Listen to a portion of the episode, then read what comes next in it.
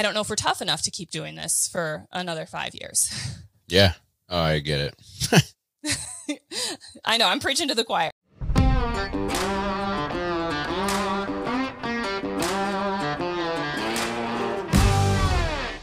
Hey guys, Kat here from Standing Stone. And if this is your first time to our podcast, thanks for tuning in and listening. Um, if you followed along with our podcasting journey, you might have heard that we had a podcast titled Yawa, You Ask, We Answer, which was a great start to our podcasting journey. But now Ethan and I want to do a little bit more with our podcast. We want to have people on, guests to share their stories and experiences with, um, as well as Ethan and I will still be doing podcasts together sharing our stories, um, ideas, and things that we have about hunting and training as well.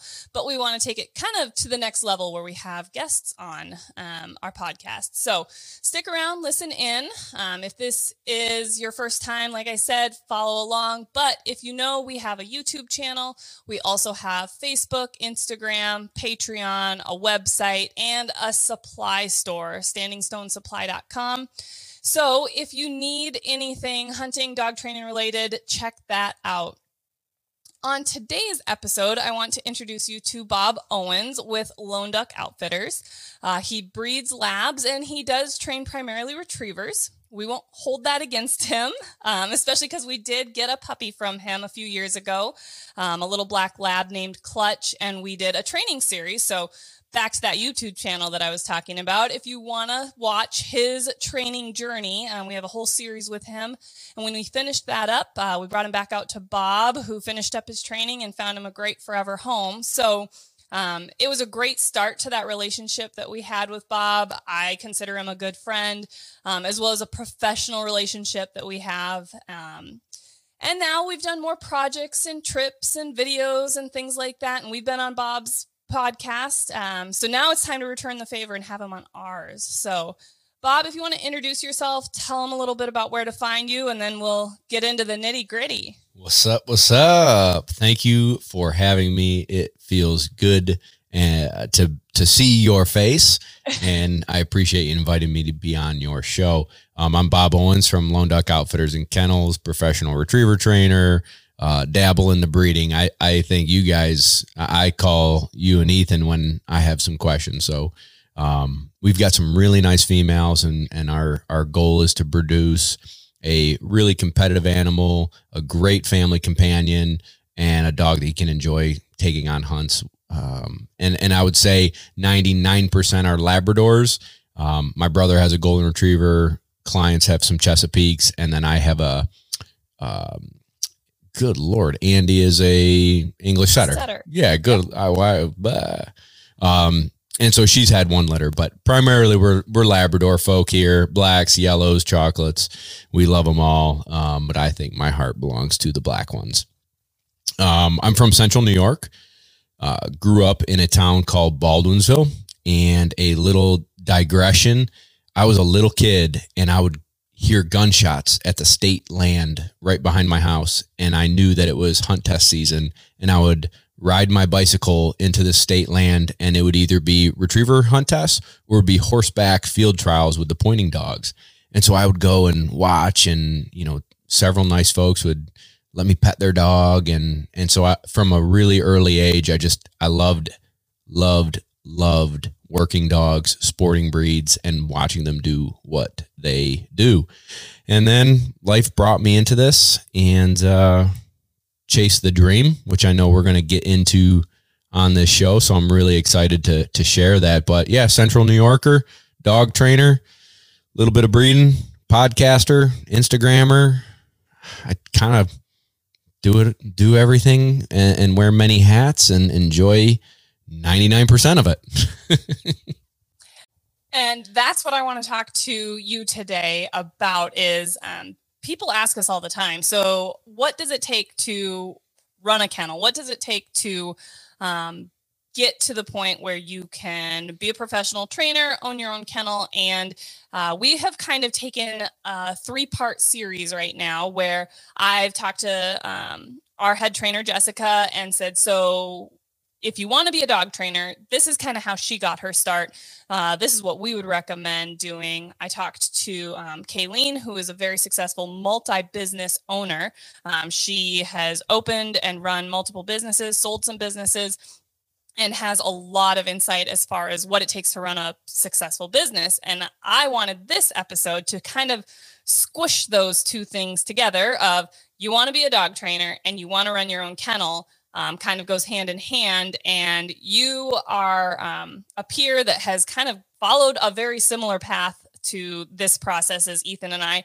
Uh, we've had a few small conversations in the past about that. And I wanted to share that with people because um, it is very um, romanticized sometimes. People talk yeah. to us all the time. They're like, oh, I would love to do that for a living. And you I'm just like, play well, with dogs all day just play with dogs all day, be outside hunting all the time. Oh, and yeah. though that is a part of it, it is just a small part of what it takes to do this full time. So yeah. I thought this would be a good opportunity to not only have a great conversation because it's always awesome talking to you, but share kind of your journey and your process. Though we have similarities, um, labs, retrievers versus short hairs, and primarily, you know, upland pointers. Uh, but you are in a little bit different situation that um, you don't do this with your spouse whereas ethan and i have a team to be able to rely on. You kind of are a one-man band um, with a few people helping you out here and there and i wanted to share the differences with that as well. So uh, you kind of started by talking about you know where you're from and what you do but um, and how you kind of got interested with you know the sure. background of field trials behind your home and going out and checking them out as a little kid. Is that really kind of the start where the interest started and then where did that lead you? Yeah absolutely. yeah absolutely. Uh, that was a, a very pivotal there's there's a few parts and i won't go into it too much but there's a few oh no please do i mean this is part of it Okay. Got to find out the find, find out the background. Okay. So I feel like I'm probably similar to a lot of folks like us that ended up falling into it to be becoming a lifestyle, right? Um, I had an older gentleman that was a mentor to my father, and he was much older, like more like a grandpa, right? And he gave me an encyclopedia of dog breeds from the AKC, and it's from like 1952. And he gave it to me, and I memorized first off, Bob Owens doesn't like to read. Not a reader here. But young the young guy in me just I I read that book forward and backwards, A to Z, every single breed, and I memorized them all, where they were from, uh, what their job was, what their purpose was, what their coats were like, da da da da da. I could name them all. And it was like a game. And then when we got to college, it became a little bit of a, a beverage consuming game where if if the uh, the dog show was on TV, it would be like, all right, if anyone can beat me on pick, naming the breed before it pops up on the screen, I got to d- drink, and and then, and then I, the whole place would be like, well, we don't know, and I'd be like, the Great Great Pyrenees, yep, Great Pyrenees, and you know, I could basically commentate it. I loved them. Every piece of a dog I, I really enjoyed. Um, so that guy was very pivotal and he had pointers english pointers. And so he would run horseback field trials and he was uh, one of the founders of the central new york chapter. Um you know and then for me when i was like 12 like i said i'd ride my bike and go watch them and i'd see these dogs do things that how do you do it? How do you get a dog to stop on a whistle and change direction by just moving your arm? And, and so it just triggered me. And then I, my first dog, uh, an old chocolate lab, his name was Nelson. And Nelson at, I don't know how old I was, eight, probably 10, I don't know, young. I'm walking him at night. My parents have a family party going on, an adult party. And I have to let Nelson out. So I take him down the road and he hears people at our house and he pulled me all the way to the house and I'm skidding on my belly on the pavement, holding him. And I'm like, I, I come in, I'm, I'm bloody and I'm crying. And I'm like, Dad, you know, all I want is a dog that can be off leash and and listen to me. And I mean, I'm telling you, I'm 35 years old and I remember having this conversation of me crying on the front steps of my house during a family part like a, an adult party where it's embarrassing for a, a 10 year old guy to be crying. And I'm like, why won't he listen to us? And, and there are like those little tiny moments where that dog was super special to me. I mean, amazing family companion, but he had flaws, right? Like how many clients of yours have you had like the husband or the wife be like, boy, you almost pulled my arm out of the socket? Oh, that's a very common thing. Super they just common. don't listen. And you know, you want to enjoy that family member to the the maximum potential that you can. And if they're dragging you down the street, pulling your arm out of the socket, not listening when they're off leash, it's not enjoyable. It's and not it's amazing as an eight year old, 10 year old that you recognize that. yeah, this is unacceptable and and I want more, right? And so it was like from then a little light bulb went off and so I read again, not a big reader, but I loved reading dog training books. And when DVDs became a thing, you know, in high school, I would buy all the little DVDs with my money that I'd save up. And so I had this conceptual understanding of how to take a dog from A to B to Z. And went to college and a couple buddies had college dogs and so I would be the guy that would go and work them. And I would take them on hikes and I would train them. And then first paycheck I got out of college I bought a yellow labrador and his name is Buck. And he's 13 and change now and Buck and I did everything together we got some hunt test titles we started a company called Lone Duck Outfitters, uh, a, an apparel brand, a t-shirt and hat company. And I would legit drive from Syracuse, New York, all down the East Coast, up and down on my vacation time, air quotes, if you're just listening, air quotes, vacation time from work. And I'd be like, yeah, I gotta, you know, take a Friday off. And I would drive to Alabama and I would drive all the way to Alabama, sell hats, t-shirts, slip leads, collars, and then Saturday night, I would drive all the way home. And Sunday, I'd get back at some time and go to work on Monday. And I started meeting all these great people. I started getting invited to sleep on couches of these great pro dog trainers. And so all of a sudden, I would, instead of a, take a Friday off, I would take a whole week off. And I would hit a hunt test up, sell some gear, train Monday, Tuesday, Wednesday, Thursday, Friday. We'd drive to another hunt test, sell some gear, and I'd drive home. And so I there are people that I I cannot thank enough because they took me in, took me under their wing, me Bob and Buck, Yankee Bob, and we would sleep on couches and spare bedrooms and and get to hang out all week with guys who do this for a living and I just got to sit there and ask questions and me and my dog got to grow. And then relationships grew and I got an opportunity which maybe you know it is when people ask like how do i become a pro? My number one suggestion and i'd love to discuss this with you is go work for someone. By training one or two or three dogs yourself that doesn't necessarily make you qualified in my book to start taking money from people and and know the ins and the outs of what can go wrong with a dog, right? Like, hey, it didn't read the book that you read. It's not doing what you think it's going to do. It's nervous, it's aggressive. Getting your hands on many dogs is imperative. So, training one, two, or three dogs to me doesn't make you a professional. And so, taking money from someone down the road isn't really fair. Now, if you say, hey, listen, I'm learning and I want the opportunity to work with you and your dog and that dog becomes a piece of your portfolio, your resume, that's great. But I, I think you have to be really upfront and honest with people with, you know, I've only trained three dogs and, you know, I, I would love to help you, but I'm not a pro. Right. And so that's like years go by and I got an opportunity to go work for someone. And so I I quit my day job. I, I was a salesman. I sell. I literally sold everything, and I quit.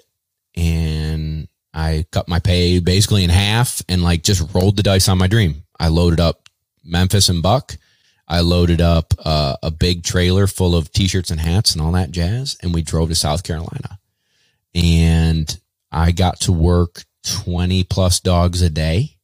I got to watch a lot of really, really good people train 20 plus dogs a day and run hunt tests and make mistakes. And, and so I, I got a really good understanding of different dog personalities, struggles and strifes and why didn't, why isn't this working?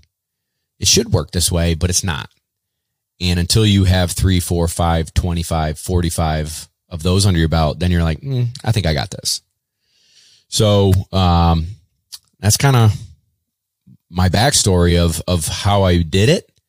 And I did that for about a year and I hung my own shingle back home so I could be with family.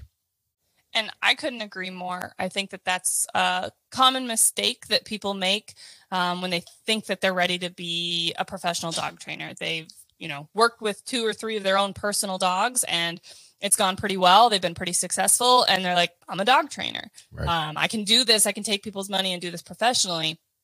And that's not the case because um, what happens is maybe the two or three dogs that you were lucky enough to work with came from great breeders with lots of natural ability and they didn't test you. Right. Uh, they didn't right.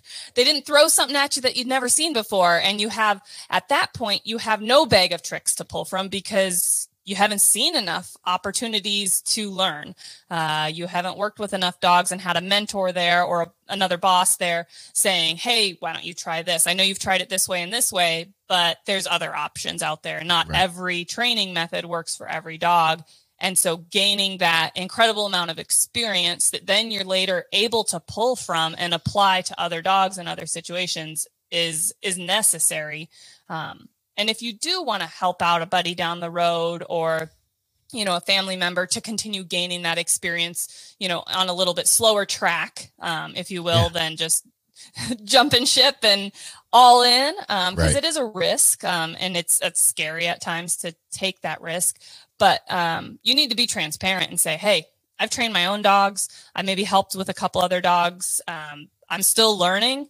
I'd be happy to work with your dog. Maybe we can, you know, share expenses where, you know, I work with your dog, but you cover their feed bill and bird bill. Right. Um, if I'm going to go run them for you at a test, you're going to cover their entry fees, things like that. Um, but yeah, taking a, taking a monthly training bill at that point kind of seems, um, a little dishonest in a sense. Of, yeah, it's yeah, it's irresponsible. And and I think yes. if people looked at themselves in the mirror and checked their ego, they would they would understand what we're saying, right? Like they'd be like, yeah, you know, you're right. Um, but it's, it's everybody has a different journey. And, and there's a lot of great trainers slash business people that didn't exactly know what they were doing, whether it's a construction person or a dog trainer and, and they were highly, highly successful. So I'm not saying you have to follow Bob's road or Kat and Ethan's road. I'm just saying if you're going to take money from people, and, and they're going to entrust you with the life of their pet, you have to have some credentials. Yep. And there's no like actual certification process, right? It's not like Bob didn't go to college to be a dog trader. Kat and Ethan didn't go to that school of dog training either. No. Um, we learned through we worked for another trainer as well for a couple years. It wasn't just oh standing stone kennels here we are. Right. um, so gained a lot of experience that way um, and then through our own personal dogs and um, gained a lot of experience and have a lot of bag of tricks to pull from. We like to call it a bag of tricks because it's there's no cookie cutter method for training a dog. And um, dogs throw stuff at you years down the road that you've never seen and you're like well based on what I know about dogs and how they go through training processes, I'm going to apply this mm-hmm. situation right. to this training technique and see what happens. Um, and if it works out, then you're like, hey, now I've got a new uh, trick to add to my bag. Or you go, well, I'm going to try something else. And you're troubleshooting. You you constantly are, and that's the fun and the challenge of it. Is right. it's not every day boring, same old, same old. That's right. They keep us on our toes one of the things, you know, and this is definitely a digression of what we're talking about, but, you know, I'm mentally exhausted at the end of the day. I'm, you're not just going out for me, you know, we throw quote unquote marks, right? So a mark is a bird that the dog sees fall. You know, so if we're duck hunting and I shoot or you're you're dog points a bird, it flushes, you shoot it, the dog marks that bird where it fell and goes and gets it. We're not just going out and doing that. We're we're why am I picking that mark out? Why is it why am I having it thrown that direction? Which way is the wind blowing? What if the dog fades this way with the wind or doesn't fade the wind and what if it goes in the water too early or too late? That like every minute on every single dog, I'm thinking. So at the end of the day, I'm beat. Plus, everybody yes. texts me. right. Um, training with intention. We talk about yeah. that all the time. You're not just out there checking boxes going, well, I need to throw marks for dogs. So check, check, check. Lucy, Jack, and Joe all got their marks thrown. Well, what is that dog truly learning? How are they growing? How are they changing? Um, you know, what is my next step in that training process? So you're you're looking at the big picture and training with intention, and each dog needs something different. I'm not just going to be like, well, today's the day that we're doing this training drill, and right. every dog's doing it because not every dog needs it. That's right. Um, so you're setting up new drills, new things, um, and it is a lot for one person to do, even with assistance. Um, and at the end of the day, you are exhausted. Um, so I thank you again for taking the time at your end of your day to be on the show with me. But that's part of it too. That's the that's the next step of running a business. It's not just, oh, I'm a trainer, I'm out there doing the training. I'm also wearing the hat of contacting all of the owners and getting back to them with questions and updates. Um, I have to send out invoices. I got to pay the bills. I mean, there's all the other hats that you have to wear the content creation from YouTube videos and podcasts and Facebook and Instagram. And it's, it's a monster. it can be, yeah. And, you and Ethan and I have had discussions over the phone a good bit because again, I think you are light years ahead of me in the content creation, the management of the business and your insight and, and some of the things that you guys went through is what I'm dealing with now. And so hopefully maybe two years from now or a year from now and even a year ago to now is a lot different and, and smoother. And, and so we all talk to each other. We all help each other. Um, but it's, it's not just playing with dogs all day. And, and I think it is romanticized. You used the word romanticized earlier. It's not, it's a great life, but it is from the minute I wake up to the minute I go to bed. And I even have dreams about it. And you can ask my fiance, Carrie, she'll say I wake up, you know, like I'll dream and be like, no, knock it off.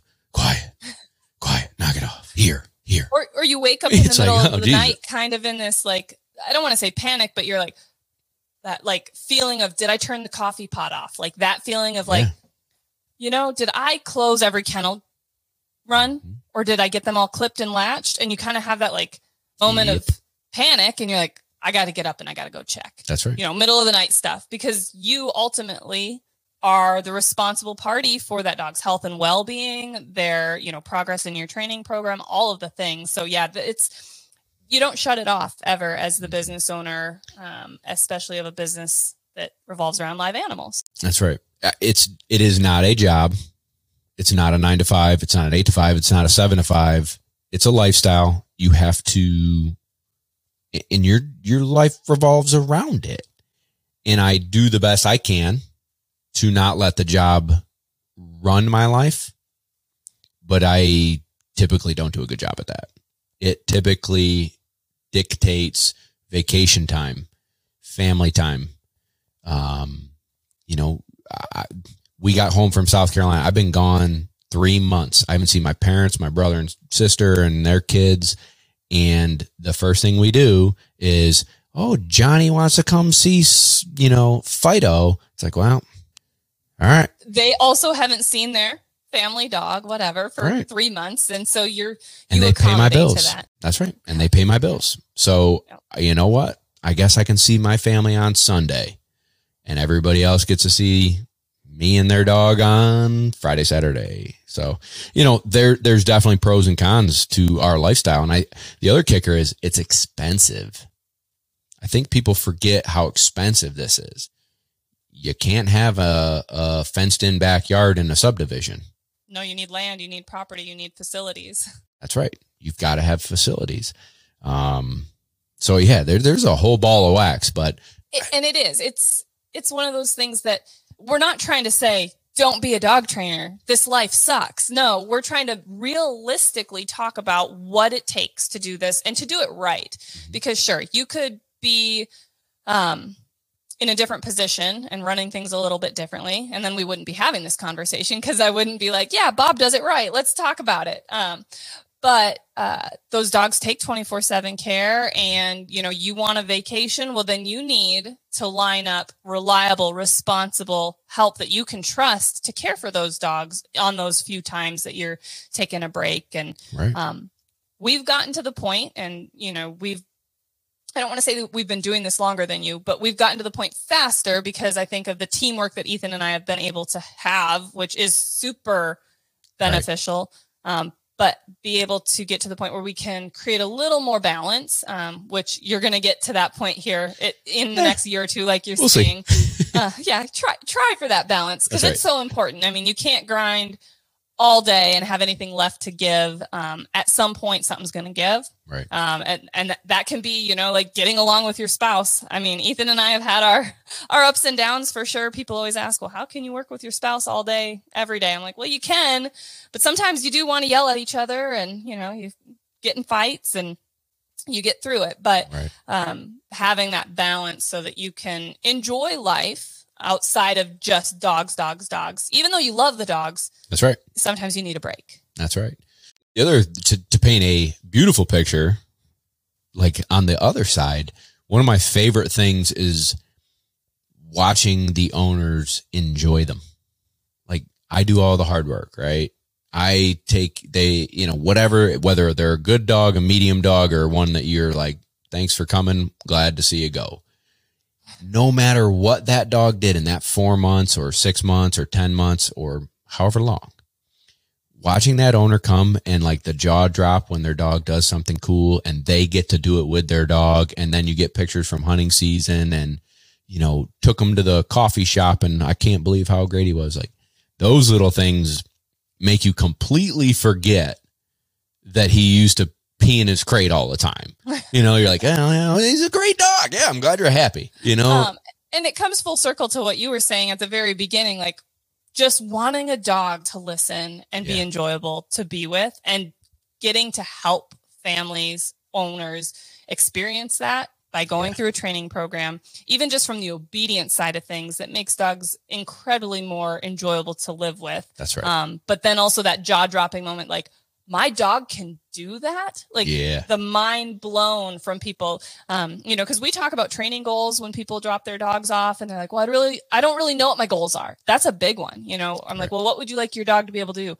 Uh i don't know you know? Or they're like well i want to be able to take them hunting but they have no idea what that truly entails. And we go okay well I start pulling questions out and pulling more information out. Well, are you going to hunt with other dogs? Is it primarily upland hunting? You know, give me some more information. And then we create this training goal and program for them.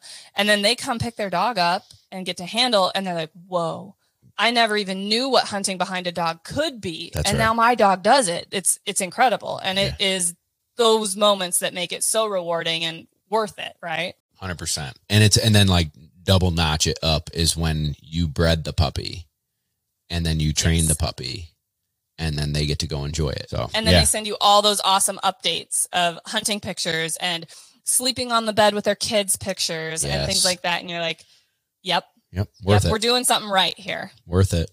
Absolutely. Yep, exactly. Absolutely. So you talked about um, which was a great segue, Bob. Thank you. Thank you for talking about training, but then also like the breeding side of things. Um, and you know, you do a few litters a year, um, mostly labs, but also a couple other breeds. You were talking about, um, golden and your setter. Um, so have you always done breeding in combination with everything, or has that just been more recently where you've started to be like, Hey, I've got these great dogs. I'm training, I'm owning. Let's do more with them. Or how did that come into being? That's a great question. So when I, again, like you, you double back to 22 year old me, I, I always wanted to have a line of dogs. I always wanted to build this. And that's what the guy who gave me the AKC book had, right? So like I'm learning from these people that I don't even know that I'm learning from them, but there was this little thing instilled in me. And it's like, I wanted to build my own line of, of Labradors. I wanted to be beautiful. I wanted to be hardworking. I wanted them to be team players, um, relatively easy to train, whatever that really means. Um, and I want to give that to people too. So I not only want it for myself because as a quote unquote breeder, I don't want to produce something that I wouldn't want to own. So if it's a dog that I wouldn't want to have in my house or in my family or in the duck blind, I'm not breeding it. And so I, as Lone Duck developed, I, I, I bought Buck. Buck had hip dysplasia. So he didn't get to do anything. I bought Memphis and caveat, we just did a transcervical insemination, which I think I talked to you and Ethan. I think you were talking uh, to Ethan about. Yeah, I think you were in the background. Yeah, I, am sometimes in the background of those conversations. I can hear you. So, so uh, I'm really excited about it, but she's older um, and, and very infrequent heat cycles. And so we just never really hit it. And so I just looked at her as you're my hunting buddy. You're my competition buddy. You give, you've given me everything. I don't, if you don't have pups, that's fine. Then I started acquiring more puppies and or dogs to breed. And I don't know about you, and maybe this would be a fun discussion, but I have really, really high expectations. So if their personality is too quirky or noisy or ugly or poor work ethic or like you name it, if they aren't checking my boxes, they don't get to stay. And that's Very probably so. that's probably hard for people to comprehend of like, well, boy, Bob, that's super cold hearted to just get rid of dogs. Well, I don't like send them to the pound. I find homes for them. Right. And there's nothing against those dogs. They are going to be a great fit for someone, but exactly. they're not the fit for the next step in the breeding program. And it is a hard pill to swallow for, yep. for any breeder because keeping, training, raising a dog is a huge time investment and financial investment. Right. And it takes time to find out what they truly are and then it's a hard choice to go, well, just, just have right. this thing that I can't get past, but I've already invested, you know, almost two years into you to figure that out. Eh, I'll just breed you anyway because I've already invested the time. That's no, right. those are the hard pills where you're like, nope, I'm going to find you a good home and I'm going to, I'm going to start over. And it's another, you know, 18 month process. That's right. Yeah, exactly. So there, like any dog that I've not had pan out for my program has either gone to be a hunting dog, family dog for someone else and they love them. It's all good. But for what I want to produce, they just weren't hitting my marks. Um, so that's been a really tough learning experience and a process. So in the last six years, I guess, of me starting to build this. I've I've slowly started to get better at it, I guess, which is a good thing, you know. In six years, you better be learning. And we've got a good group now. That means your program is improving. I mean, that, absolutely. that's we've noticed that too recently. Um, you know, we've been in business for ourselves, breeding for ourselves for ten years now, and just in the last couple years, like I call it our washout ratio. Exactly. You know, yeah. the dogs that don't make the cut, it's getting smaller and smaller and smaller because we're improving and improving and improving. Right. And you know, if, if you're not improving and you're not trying, you know, something's broken. You got to you got to make a change. Couldn't agree more. And so yeah, same with us. Same with me. So we've got several right now that I really really like. Everything that I'm asking of a dog, they're they're hitting it right and then health tests for 3 of them need to come back. So we've got time on them. And the other three or four are like when they come into heat or we are maybe, I, I don't know about you, but for me, like competitions have gotten in the way of my breeding program. Yes. Yep. So for instance, you know, my dog Quinn, mm-hmm. we were going to run a big competition this fall. We decided not to anymore. So now instead of waiting X amount of time to breed her, the next heat cycle will be go time. Oh, Quinn's a really nice dog. I know Ethan really, really likes her. She's uh, so.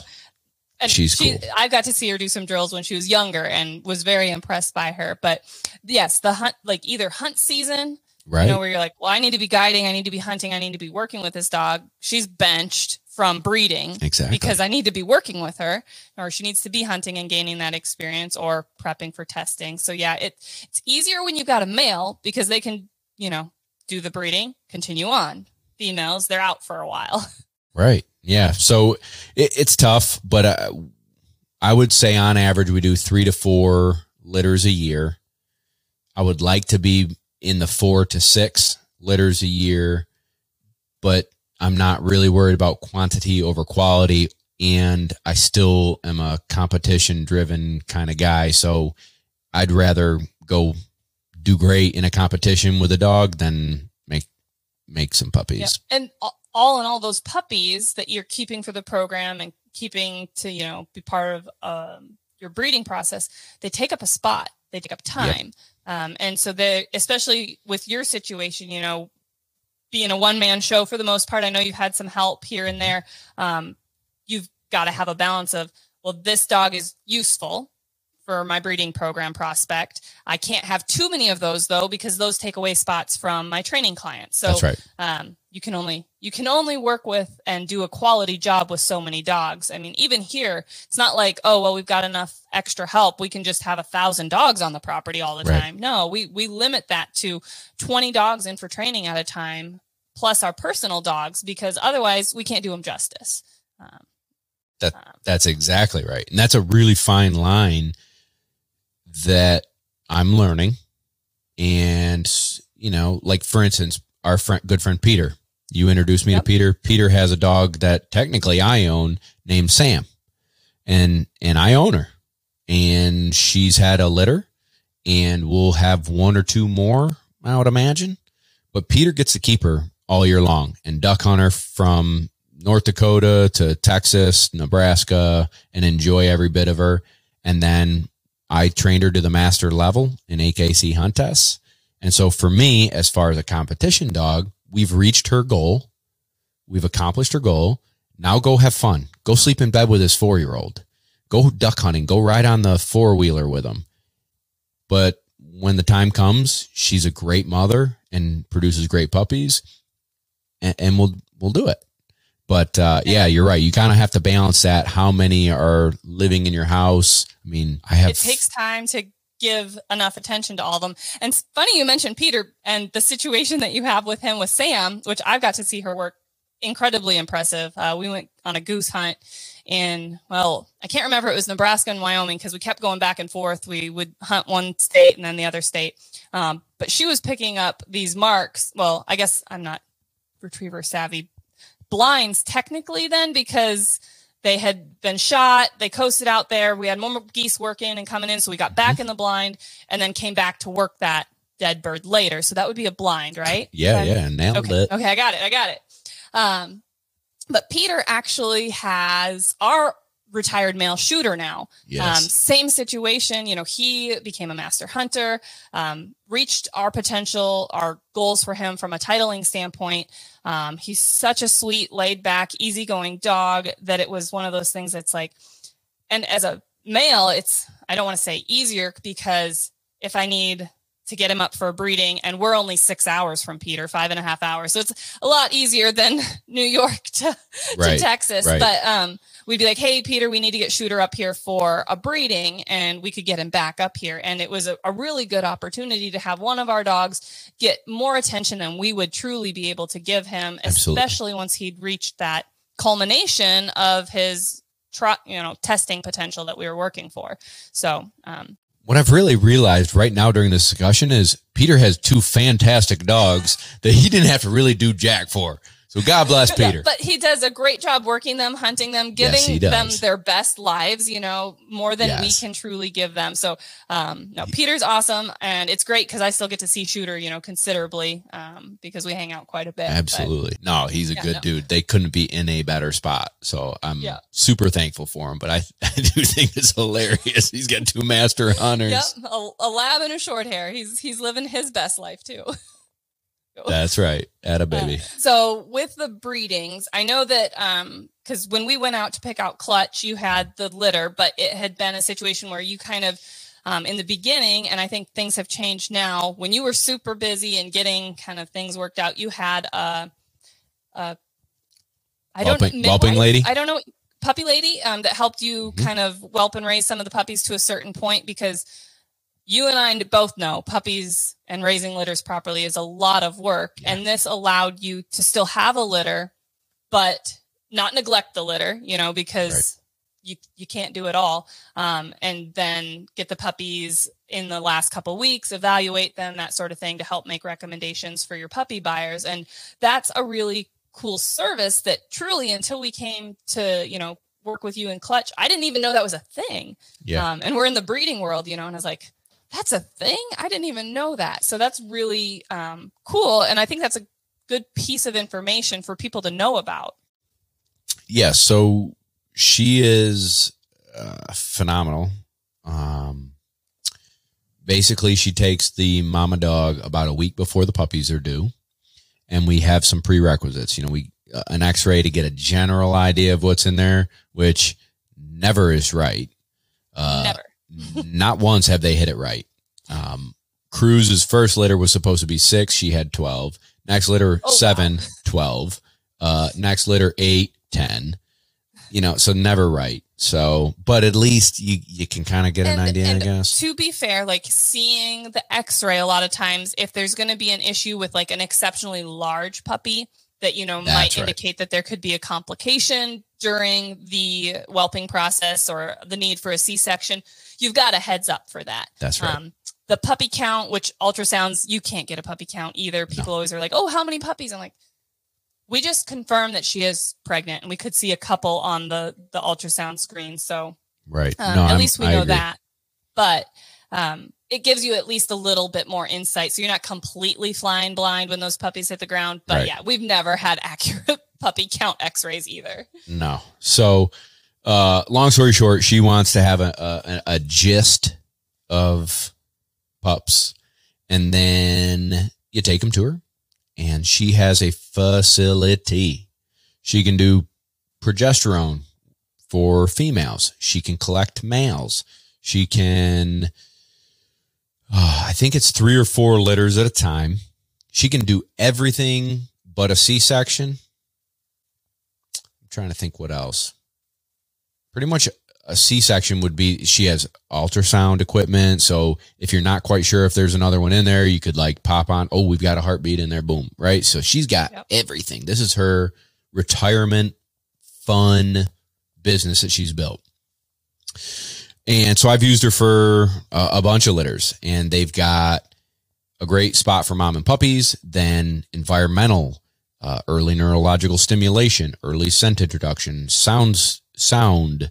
Uh, they have a play area. Each litter has their own play area with different weeble wobbles and things to grab and pull and, you know, whatever. They do litter box training, which if you're me, you're thinking, what do we want in a litter box train our dog? Well, it teaches that little baby puppy to keep their play area and sleeping area clean. And then there's a proper place to go potty. Say that three times fast. Proper place to go potty. Okay. So pretty good. I did. I nailed it. So, uh, are they 100%? No. Are you going to get them home and their house broken? No. Are they going to be crate trained? No. But it's starting to set that stage and development exactly. process. And we don't litter box train our puppies. We tried once and it was a disaster and I probably wasn't doing it right, but we do let outs with our puppies every few hours and that teaches them, Hey, go. once they're old enough, obviously, Hey, I go outside. I do my business out there. It's this you know, same concept yeah. process development. Yeah.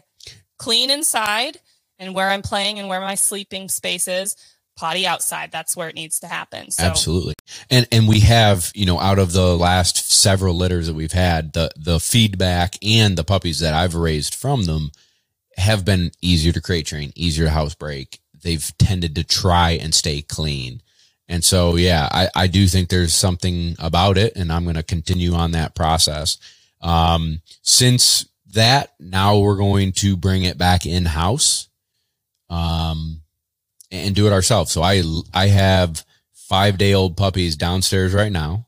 Super stressful. Um, didn't, I woke up at 3 a.m. She did not deliver. I took Memphis to get a progesterone test two hours away, two hours back. Had clients show up right away when I got back. And so we were checking on her like half hourly, right? Like Mhm. everybody's popping in, you know, people are in and out, just checking. Well, at 2 p.m., I get done. Like, all right, everybody, you know, you have a good day, you know, delegating work for the people that are here. And I'm like, all right, I'm going to go check on Cruz. And I open the door, I hear woof. And I'm like, who's barking at me? Cruz is on my couch with a puppy. and I'm like, you got to be crapping me. We had a puppy on the couch. Not ideal, everyone. Not good. Not prepared. I'm like, phew. I like, imagine me like Superman, like whirl and twirl, wash up, get in there, get her set. And like 10 minutes later, it's like puppy. Half hour later, puppy, puppy, puppy, puppy. Oh, she was shotgun him out there. That's pretty quick like labor. she did like six in two hours and then it was about a two hour break and then the rest uh like through the afternoon and evening i think we were done at 9 p.m so Oh, wow, that's that's Super fast. accommodating too. Well, and she didn't make you go all night long, i was just gonna say first one i've ever done where i didn't do it at 3 a.m right? so yeah but it, it's just you know these this is the life we lead you know that was my Yeah. saturday and then my sunday was spent sitting on a couch by myself watching puppies and making sure everybody's doing okay and gaining weight and latching and all the things. Um, so I want to just go back quickly and touch base on the whelping service, basically. Um, so she did this whole process for you. You got the puppies back at was it six weeks, five weeks, somewhere in there? uh between six and six and a half and seven okay, is when I would try and get them back. So I'd have about a week to play with them, mess with them, yeah, interact. get them on a pigeon, do different things. Did you get through that process um, like updates from her on the litters and um, feedback on what you were seeing she was seeing out of the puppies and her Yeah. So insights yeah, exactly. So to the best of her and my ability, we would be on like, um, if something happened, I'd know right away. If nothing happened, I wouldn't hear from her. So then it'd be like, Hey, can, uh, you just give me an update? What are we doing? Um, oh, they got their shots. They got a dewormer, da, da, da, da, da. Um, at a, about six weeks is when we really start tracking with our notes. So five weeks, yeah, you know, they all have their colors on with their collar. Mhm. But six to eight weeks is when we really pay attention to the bully. To yeah because the personalities are really they're barely there at that five week mark usually like they're just puppies Yeah, and then their personality and- individuality starts to really shine through i feel like at that six week mark as well yeah, I- think you have a gist of what you think you're going to see at six, seven, eight weeks. But yeah, you, you kind of, that's when we start really comparing notes. And so we we then go down our notes of our clients. Who wants a competition dog? Who's just a house dog? Right? Like, hey, I've got three kids and I want a house dog Labrador. You're not going to get the butt kicker. yeah because nobody's going to be happy the the No. dog the puppy the family all the things That's right. so And so um And I'll try and if like that's the case too, not every litter that I produce is right for that person. So like the Quinn litter, when that all happens, those aren't house doggies not really. I mean, they're going to be great in the house. You got to work them. that they need a job That's right. as well they need the combination A, a tennis ball in a fenced-in backyard is not sufficient. So th- they will all be great house dogs. They will all be great hunting dogs. But if you work them on your Saturday and that's the only day they get to exercise and train, it, it's just not enough. I have other females that tend to produce dogs that can really balance that life. And so I will try and push those families to those litters. Um, but, but still typically I would say I But err on have the side of, same. Yeah. Yeah, I I still mean, we have typically have certain working litters that I would say these dogs need to go to people that are going to hunt a lot. Mhm. Um, plan to do more with their dogs. This litter is going to be, I mean, they're all still going to be great family dogs because if I can't live with the dog, they don't make the cut, right? Exactly. And they can settle down and be part of the family in the house. But some are going to excel at that a little bit more with less of that, you know, wild short hair energy that needs right. to be burnt off on a regular. So um, I just liked that interesting information about the whelping service because I think there's a lot of people out there that think, oh, it would be so amazing to breed my dog. Um, but they don't really know what they're getting into. No. And so um, this would be an option for people like that are interested in it, that need some guidance, need some help um, from a standpoint that this is a lady. Um, this is a service that's offered by somebody that has 24 seven to devote to those puppies. Cause Sure. that's what it's, that's what it takes. Um, 100%. You, especially if things don't go right. That's the thing that I talk about to people all the time is just like training. If you're, you're like, Oh, I, I can train this one dog and I did amazing. That's Good for you. Everything went right. Same with, oh, I can breed a litter. Everything went right. Well, when mom develops mastitis or you have a puppy that's not thriving and you have to supplement every couple hours and all of the things don't go right, then what do you do? Yeah, I have. and you've got, you know, a nine to five job.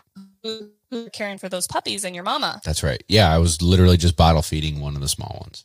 I mean, Yep. so you know, I got a 7:30 podcast to be on, and I have milk replacement on my black flannel, and so instead I threw a freaking vest on. Right, like it's it's 24 seven, and and I'm not discouraging people from becoming a pro. I'm not discouraging people from having a litter. I'm not discouraging anyone from chasing their dreams because I truly, truly believe that if you have a passion and you're good at it, then you can do it. Why work for, why, you know, for me, look at me. I, I sold business insurance, copiers. I sold auto supplies. I sold all that junk. I hated my day to day, hated it. Don't settle, but just make sure that you do your due diligence and and you learn and you grow and you develop the skill set to be good at this craft. And and I personally always look in the mirror and be like, you're not good enough. And I think that makes me probably good, maybe not great, but good because I never think I'm good enough. I always want to try and do better. I always want to figure out how to raise litters better, breed better, train better. And so I think, you know, just because you have one female doesn't mean you should breed her. Just because you have a good male doesn't mean he should be bred. And uh and just because you've trained two or three good dogs doesn't mean you should go out on your own. But it might mean you have a future in it. Yes. If you um, are interested and you have a desire and a passion, um, all you need to do is start gathering information, you know, filling up your bag of tricks um, and saying, I'm going to learn as much as I can. Uh, you know, you, Bob, were traveling around, sleeping on people's couches, um, learning as you went as much as you could, soaking that in, even from a young child as, um, you know, a kid with your encyclopedia of dogs and your DVDs and things, you were a sponge just absorbing all of that information so that you could apply it later in life, um, whether you knew you were going to be a dog trainer or not at that point. I um, definitely you had an interest in it. Yeah. Did you know you were going to be a dog trainer? No, no, Yeah, absolutely not. so um, you take all of that information in and you keep adding to it, and um, you just be prepared. Don't go into it blind. Don't think, oh, I'm just going to do this because um, you need to do the dogs justice. Um, you want to do yourself justice. And yes, um, being humble is, I think, um, something that not a lot of dog trainers um, are good at, but I think that it's a valuable trait. Um, thinking that you're not good enough because once you think that you know everything and you're the best of the best and nobody else can tell you what to do or what you can learn from, that's when you stop growing. That's when you stop becoming good because um, there is always something to learn. Dog training and handling is always evolving. Um, breeding methods and information is always evolving. There were not progesterone level tests back in the day um, so that we could time when a female should be bred. Um, people weren't doing x-rays and ultrasounds on females back in the day but we have those tools at our disposal now to make sure our females and our puppies are as healthy as possible um, and if there is new information that comes out i want to know about it i want to be aware of it so that i can keep growing and becoming better um, than where i'm at now Yeah. And by the way, I had no idea how to do QuickBooks. Just being honest, no idea. right? Like, and it's pretty simple and to do the basics, like make an invoice. But then what do you do with that? no clue. No clue. I had to get an accountant. Same.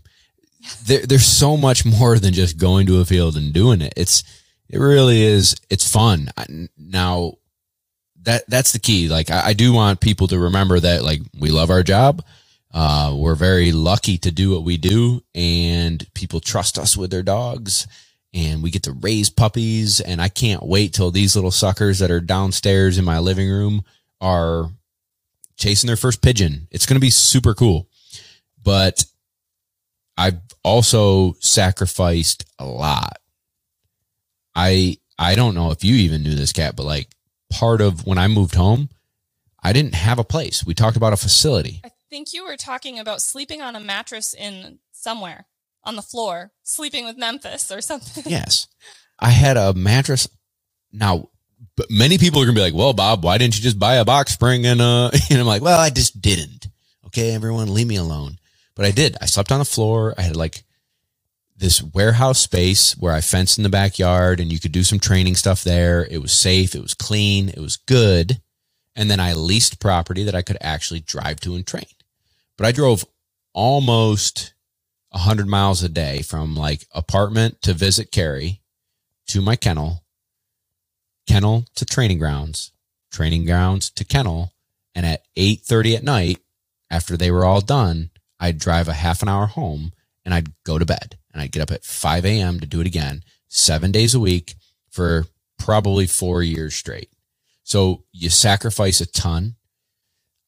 I would, um, you know, there's probably people who have better balance in life than me, but my family struggle. Like I didn't have a good balance. And so there's, there's parts of it that if, if you aren't cut out for it, that's okay. Have a couple personal dogs, do it after work, do it on your weekends, go to hunt tests, you know, have fun, you know, have it be like a side hustle maybe. But as a life, it's not easy. And I think there's a lot of folks and, and I would imagine in, the NAVHDA world, there's, there's people that like do it for two or three or four years and all of a sudden they just, there they go. And it's because it's hard. And if you can't find that balance eventually, it's not sustainable.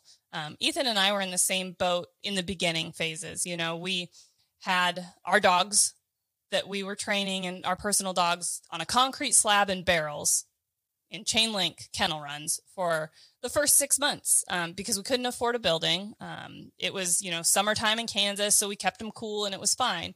But we knew it wasn't an option for the winter. So, like, it was, we have six months to get our shit together and get a building yeah, up. we better get this out. Something's got to change, right? Right. So we had this goal that we had to do this. Um, we didn't even have air conditioning in our own personal house um, where we were living for the beginning stages.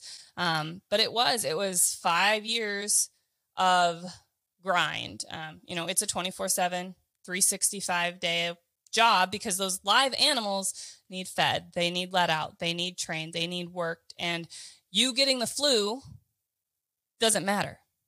They still need the the help and the care. Uh, you know, Ethan's brother got married while we were doing this process, and I had to miss the wedding because somebody had to take care of the dogs, and Ethan was in the wedding, so somebody had to. Um, you know, it was one of those things where we realized, okay, this is not going to be sustainable long term. We need to have enough consistent help that we can take a break when we need to. Um, you know, when there's a family emergency or something like that, you need a someone that you can rely on and trust and fall back on. And we have been lucky enough after we moved from where we were at, where it was a real struggle to continuously get good help, um, reliable and consistent help, to where we're at now. We have an amazing team um, that I can rely on. Um, Jess is an awesome trainer and is able to, you know, if stuff goes down and we're out of town, I have somebody that I can call and I can say, "Hey Jess, I need you to get to the kennel." And she's going to she's going to be able to do that for me. Or I say that to Tessa. I'm like, "Hey Tessa, we're out of town. Um, one of the other girls is sick that's supposed to be there this morning. I need somebody to cover." And one of my girls um, and I call them my girls because they are all women that work for us right now. Um, and they do have a lot of compassion and love for the animals. Um, they truly care. And somebody's going to be able to step up and get there if we're gone and you know the kennel the dogs need attention so that is something that we we knew we needed and if we couldn't get that something was going to give um, we weren't going to be dog trainers anymore you know it was that fallout it was either move push past it and find a way to make it work or i don't know if we're tough enough to keep doing this for another five years Yeah. Oh, I get it. i know i'm preaching to the choir Yeah. Um, I know. I need a nap already. yeah. So I want to, we don't have to go much longer, but I would like two little tidbits. Um, what you wish you could tell your younger self um, now that you're where you're at now. 'Cause not that you're old, Bob, but you know, basically. I'm gray, but I don't have a full beard. uh, what would I tell my younger self? I think I forget to enjoy the ride. I get busy working. This is a personal problem, right? I get busy working. I get busy putting my nose down and, and I'm not, I'm going to, I'm not the smartest guy in the world, but I am a really, really hardworking and I will break everything to make it work. Like I'm a bull in a china shop, but all of a sudden, like I got a china shop. It worked. Uh, you know, I just, I figure it out as I go. And that has hurt me in the past of like taking a deep breath, enjoying the ride. Take a deep breath, enjoy the ride. Take a deep breath and look back at what it used to be like sleeping on a couch. Uh, you know, you know, that was, I wished I was here. Shoot. I mean, Buck is 13. So that was 10 years ago. I was sleeping on couches, you know, selling copiers and, and insurance and stuff, wishing I was here. Now I'm happy I'm here. I'm not like complaining. I'm just saying, like, I don't always re- remember that, holy cow, that, that just happened to me. And so I- I think I would tell myself to slow down, enjoy the ride, um, appreciate the the people, appreciate the dogs that help make me. Uh, because I think there there are a lot of dogs that I got to work with that made me better, made me a better trainer, made me do well at tests and trials. Um, I think I would also tell myself uh, to enjoy more family time and figure out what I've figured out in the last 12 months. I will wish I figured it out probably three years ago, but that's life. Oh yeah, hindsight's always twenty twenty. Um, but I think that like conversations like this, where you reflect back on where you started, how far you we have come since the beginning, um, how much better our lives are now. Um, that we you know pushed, we ground, and then we now get to reap some of those rewards. And you know we're still growing and changing, and you know trying to continue to get that work life balance figured out a little bit more, especially now that we have kiddos in the mix. Right. Um, that makes it a whole new. a whole new ball game. Yeah. And so it's nice to appreciate um, where you're at now and take the time to to enjoy it and say, I've worked really hard. I am happy with where I'm at. Do I sure have goals and you know want to keep growing and do things a little bit differently or make some changes for the future? Sure. But I'm not going to just be like constantly looking at the horizon and not living in the present and enjoying it um, for what it is and what it has become because we both, we all have worked damn hard to get here. So That's we right. need to enjoy it a little bit. Absolutely. I definitely think that that is a fault of mine. And so, yeah, I'm trying to be conscious of it more and more every day. I think that's a common fault for people like us um, because we struggle with it as well. Um, people that are truly passionate about what they do, they go all in, they completely immerse themselves, and it's hard to shut it off, especially when literally over the last 10 years for you, 10 years for us, plus, you know, we've kind of conditioned ourselves that this is life, you know, That's right. it's 24 7 and when you get those down times and those moments where you're you know not something scheduled on the calendar you almost go this feels weird. What do we do? what do i do with myself? I need to do something. I need to work. I need to train. I need to you know create some content. It's, it's hard to just be like okay nope shutting it off now and saying enjoy. That's so right. I I agree that people like us kind of struggle with that. Yeah.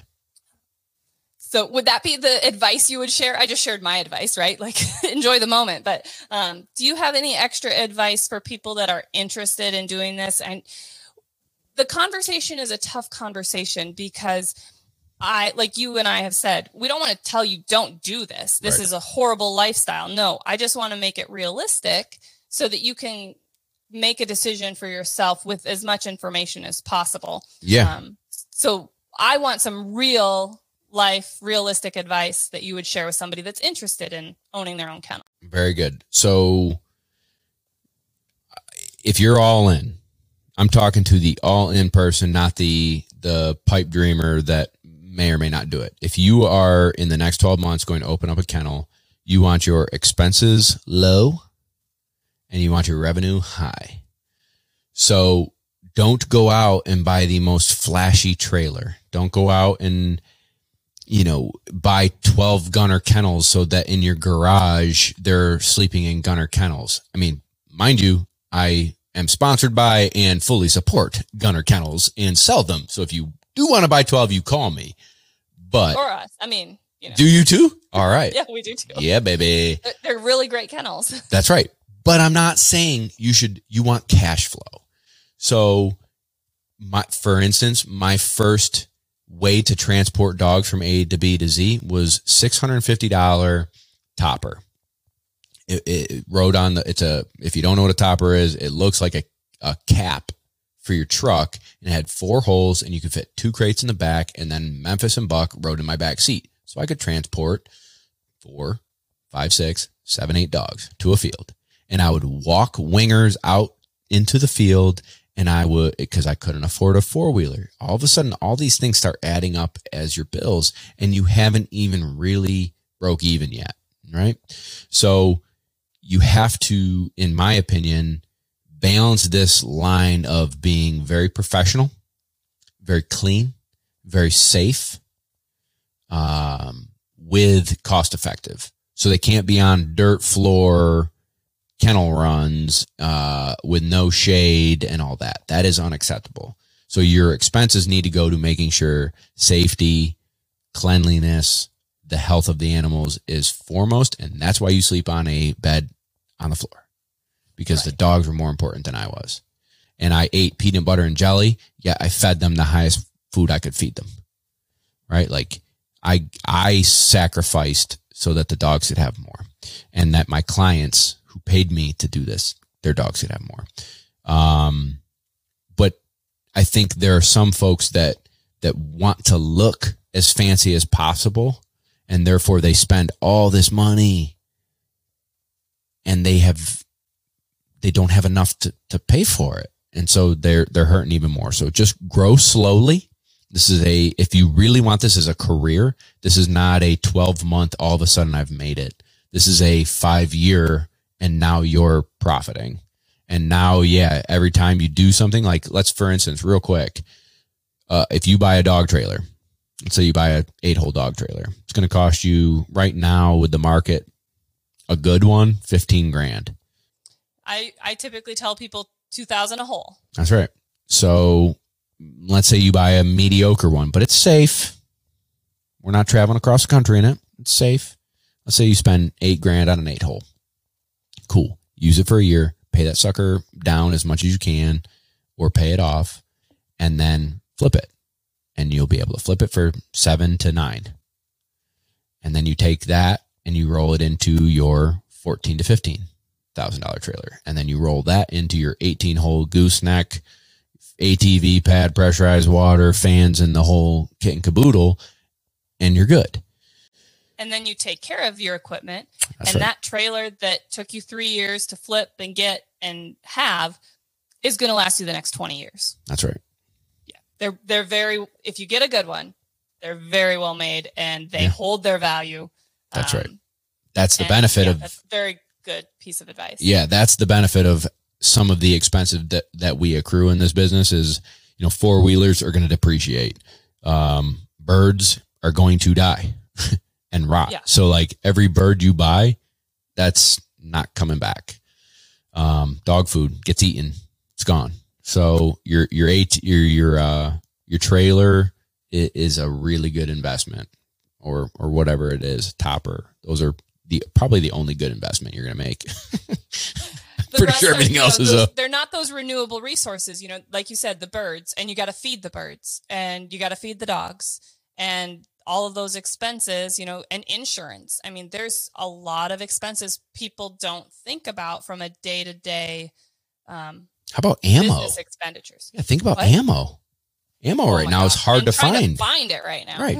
It's expensive and it's hard to find. So now you're shooting pigeons, chukar, all that stuff. If you've got 20 dogs and you need to shoot 20 chukar, that's 14 bucks today. Just to shoot those chukar with the ammo, not to mention the $12 chukar. Yeah, the twelve dollar chukar. Right. So, yeah, rack them up. So, yeah, it is an expensive um, uh, endeavor, and that's something that you should really look at um, realistically. And we we do it, and we rework our expenses all the time um, because our budget changes. You know, we have good help.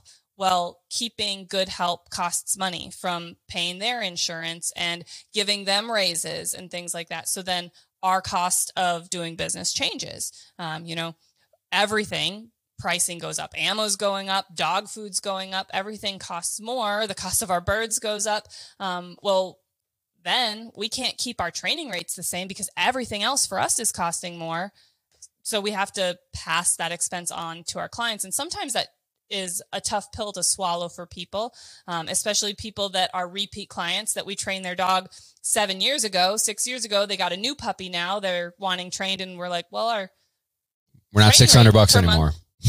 yep, it's it's gone up a little bit, and Yeah. they're like, "Whoa, that's a lot." I'm like, "Well, I can go through all the reasons, but th- it is what it is because we need to be able to pay the bills." Um, That's right. So yes, uh, it, it's something that you, if you're going to run a business, you have to have good business sense.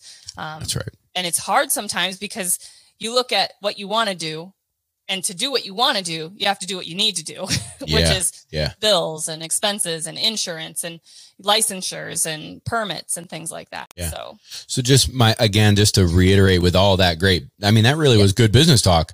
But but just don't bite off more than you can chew.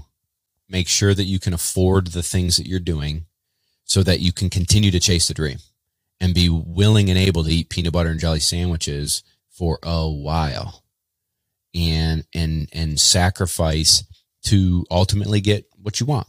And if you don't want to be a dog trainer and you want to own your own construction business, you're going to have to do the same thing. You're going to have to swallow pride. You're going to have to drive a something that you don't want to drive or, you know, live somewhere you don't really want to live. And then hopefully with hard work, determination, never give up attitude and being good at what you do, you'll be all right. and hopefully more than all right and become successful. Yeah. And uh, well known and well respected. And, you know, you say you're going to do something and your dogs perform and they do it. You know, don't overpromise. That's another thing. Um, Oh yeah. I, I want to tell just our little tidbit. Um, my little tidbit is I don't like overpromising. You know, clients sometimes have really high goals and I say, well, let's see what your dog can do. Let me work with them. Let me evaluate them. I'm not going to say, oh yeah, yeah, Susie Q or Billy Bob or Sparky is going to become the next master hunter because not every dog is going to make that in That's a right. reasonable amount of time either. Um, dogs have ceilings. So don't overpromise. Um, be realistic with what you can do and what the dog's capable of because um, trying to force and break a dog and push a dog into something they're not um, is just going to come back to bite you. Um, Literally and happy- figuratively. yes could could both literally and figuratively bite you so um, just try and be as honest in your business as possible and i think that that's also very valuable um, information there's so many little valuable tidbits you know we could go on and on but Sure. Well, I would give a tidbit. You got to check out Standing Stone Supply for this homie hat, baby. I've been wearing this thing all the time. I love it. oh it's gonna get sweaty and dirty like ethan loves his homie hat but i'm like anytime there's white apparel i'm like keep me as far away from that as possible because I'll make it dirty instantly. Day one, I wore it. I got a little grease stain on the top of it, and it looks like pigeon poop. So I'm like, no, this oh, is this perfect. is character. This is character. Yeah. I love yeah. it. Oh, it's awesome. Well, thanks for representing the brand, Bob. Absolutely. Uh, thanks also for being on the show with me today. Um, this is kind of a new fun thing we're doing. Uh, I really enjoy having these conversations, sharing things that I'm interested in or things that I feel like have been big questions people have had, um, and not just Ethan and my perspective on them. Um, it's nice to get other people's perspectives, and obviously somebody that we really enjoy spending time with and respect um, as another professional dog trainer and breeder out there. So, thank you. Do all of your promo stuff where all the people can find you. All right. Well, I appreciate it. Uh, if you enjoyed the episode, just give uh, Kat the props because she held this one up. That was awesome. Thank you for having me. Um, and I've been loving watching you too. Like you're you're killing it as a mom. You're killing it as a boss. You're killing it as a trainer. Like it's motivating and, and inspiring and fun. So keep doing that as well. I love it. Um, you can find me on Instagram at Lone Duck. That's where I'm most easily connected to. Um, we have a Patreon as well, which Ethan and Kat hooked me up with that. Uh, you know, they really pushed me towards it and we've really, really enjoyed it. We've built a great community of people there. There's, you know, videos that don't hit YouTube or Instagram. So there's some insider content. We have happy hours every other week where we get to talk dogs and, you know, Zoom meetings and all that. So it's patreon.com forward slash lone duck outfitters. Um, Facebook and all that stuff is good. Website is good, but I would say Instagram. Oh, and the podcast. The Lone, podcast. Yeah, I forgot about that. Uh, Lone Ducks. How could you forget? We're doing one now. Right? I know. Yeah, I just feel like we're on a FaceTime. I love this. Yeah. Um, it's Lone Ducks Gun Dog Chronicles, and uh, it's really fun, fun show. I get to hang out with my friends and talk dogs and share information. So thank you for having me. I really, really appreciate it. And uh, it was special. Just, I've enjoyed just sitting with you and, and just chatting. So thank you. Yeah. I, this is fun. Um, I haven't kind of done a ton of these. And so getting to kind of take the ball and run with it um, on my own independently from, you know, Ethan and I doing everything together has been enjoyable. So thank you guys for listening. Thanks for being fans of all of our content on our YouTube channel, our podcasts, um, our Patreon, um, where we try and help people answer dog training questions, train their own dogs from home. We're all about educating and helping people learn. Um, so that's where all of our channels and content creation comes together. And again, we do have our Standing Stone Supply store where you can get that really cool homie hat if yeah. you want one. Or I'm, I'm wearing a Standing Stone American t-shirt right now. Ooh, I like so it. Lot, lots of cool stuff there, as well as the dog training supplies um, that we use and recommend. So check that out, standingstonesupply.com. And until next time, I'm Kat the dog trainer, and we'll see you in the next video.